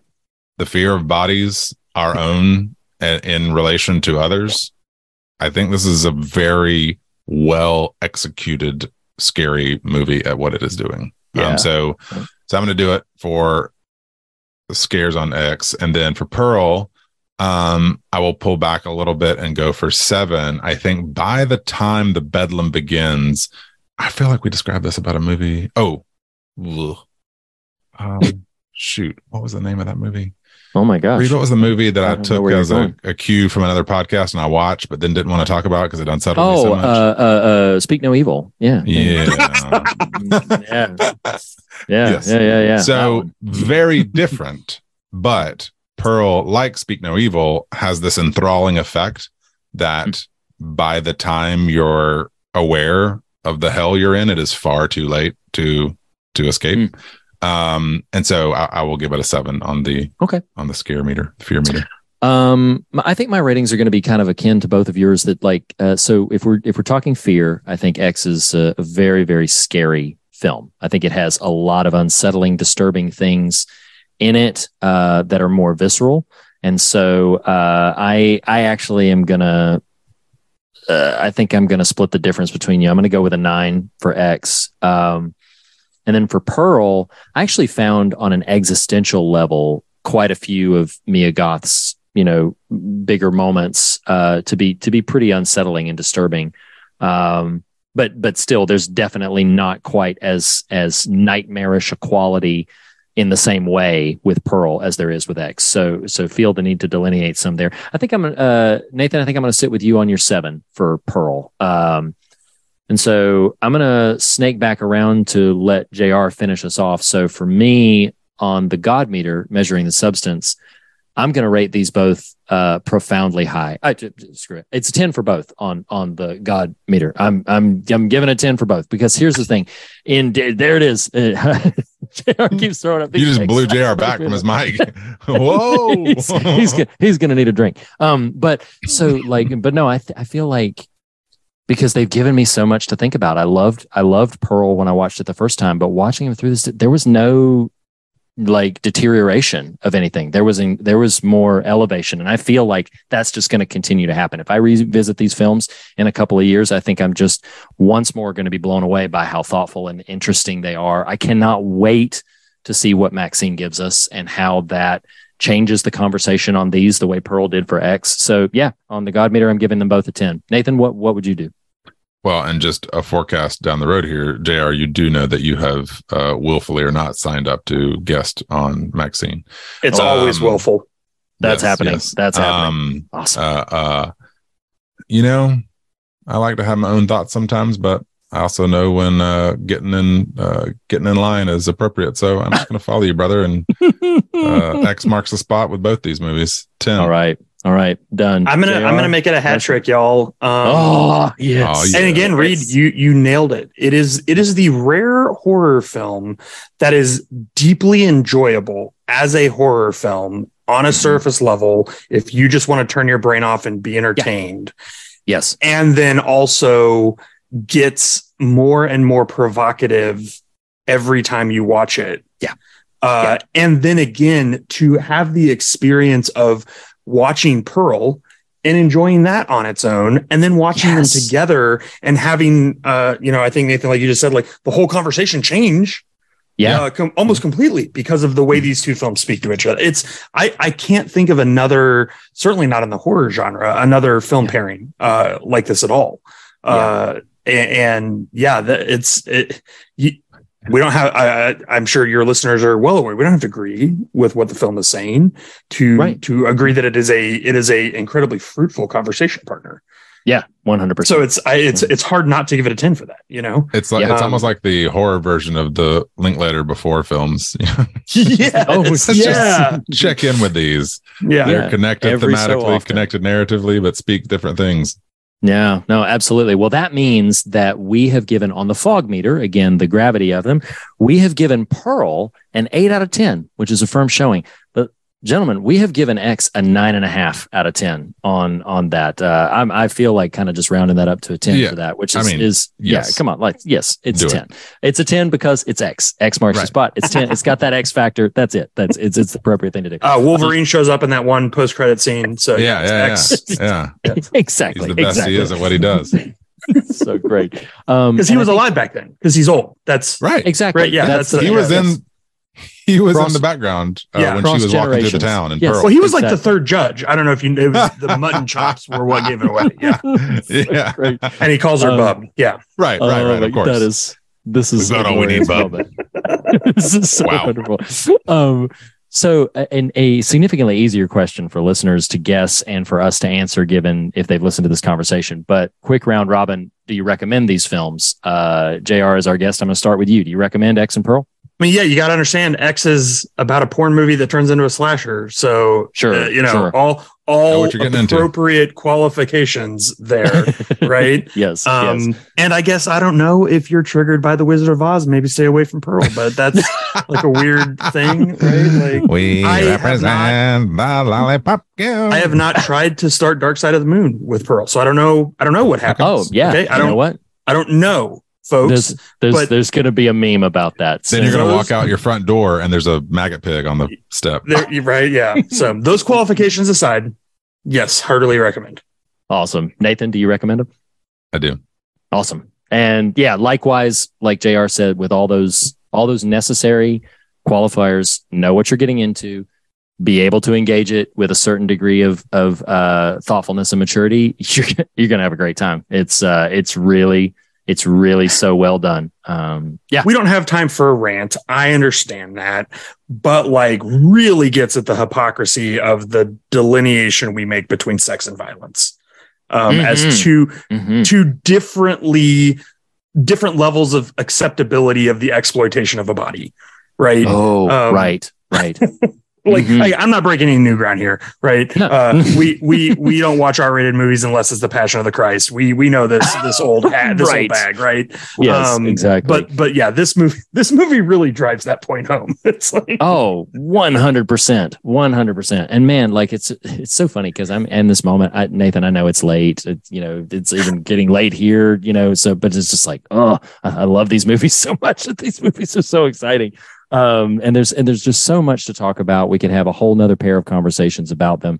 Um so yeah, uh, listeners, uh, let us know what you thought. Uh let us know what you got out of it. Uh it did it ignite the same things. If you watched it and you were like, what's the big deal? Hopefully this conversation has encouraged you to revisit it revisit both of them um, and uh, yeah we will definitely be revisiting this universe uh, when maxine comes out um, because i think that's going to be a lot of fun and i'm really eager to see where they take the conversation from here jr this has been a blast it has been Yeah, Thank man. you guys so much. It's Sorry such took a so long. special privilege to join you. And for these two movies, I felt really honored. I was like, oh, of all the ones that It's a seat of honor. Yeah. yeah, thank you. Uh, seriously, Well, yeah. Well we are so happy to have you and it will not be so many years before we have you back that is a that is a guarantee you can bank I'm just it. So- glad you've proven our our hypothesis that we can make a good dirty podcast. You know. So, yes exactly exactly One of your listeners surely will count the number of innuendos that we said, but can you count the ones we didn't say? no, awesome. no, they are countless. Grains of sand, my friends. Grains of sand. That's so great. Seven at Oh my times seven. so Uh. Reed, finish us. Oh okay. All right. All right. Oh, yes. There it is again. So, um, what I'll do is uh, next week, ladies and gentlemen, uh, we will be visited once more. Uh, we'll be entering the Hall of the Quarterly Queens. They will be having a discussion that I'm sure will be an incredible amount of fun about Doctor Strange in the Multiverse of Madness. That will be the official ultimate conclusion of 2022.2.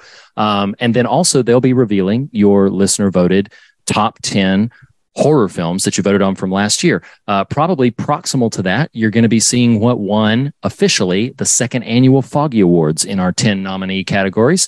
Um, and then, listeners, please pick up a copy of from your local library, from your local bookstore of Stephen King's 1978 collection Night Shift, because immediately following next week's Quarterly Queens episode, we will be diving into that in kind of a new format for us. We're going to have some friends of the show. We're going to have some fog staffers. It's going to be a really wonderful time. And uh, we will let you know what stories are kind of coming up as you read through them. So if you want to just read them all and get them out of the way, you can. Or if you want to kind of follow along with us as we cover the stories, you can do that too. This is uh, kind of the flexibility of the format. So anyway, thank you again, JR. Nathan, thank you again as always. And as we say on every episode, the fear of God is the beginning of wisdom, but it is not the end of the conversation. And in that spirit, we encourage you to fear nothing else and be on your way rejoicing. We will see you all next week. Bye, everybody.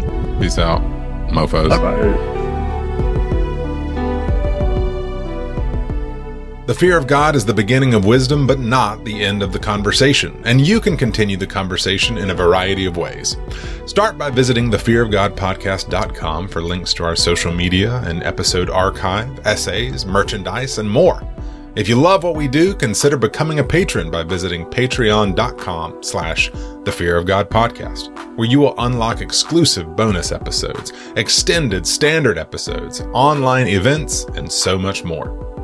Special thanks to Jacob Hunt of TracerMatula.com for our artwork. Our assortment of talented musicians Andrew Nelson, the Island Family, and Jackson Harper for our varied show tunes.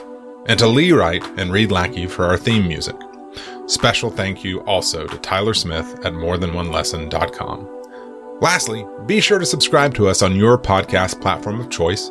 And if you listen to us through Apple Podcasts, we would greatly appreciate a rating and a review. Thank you for listening, and we'll see you next week.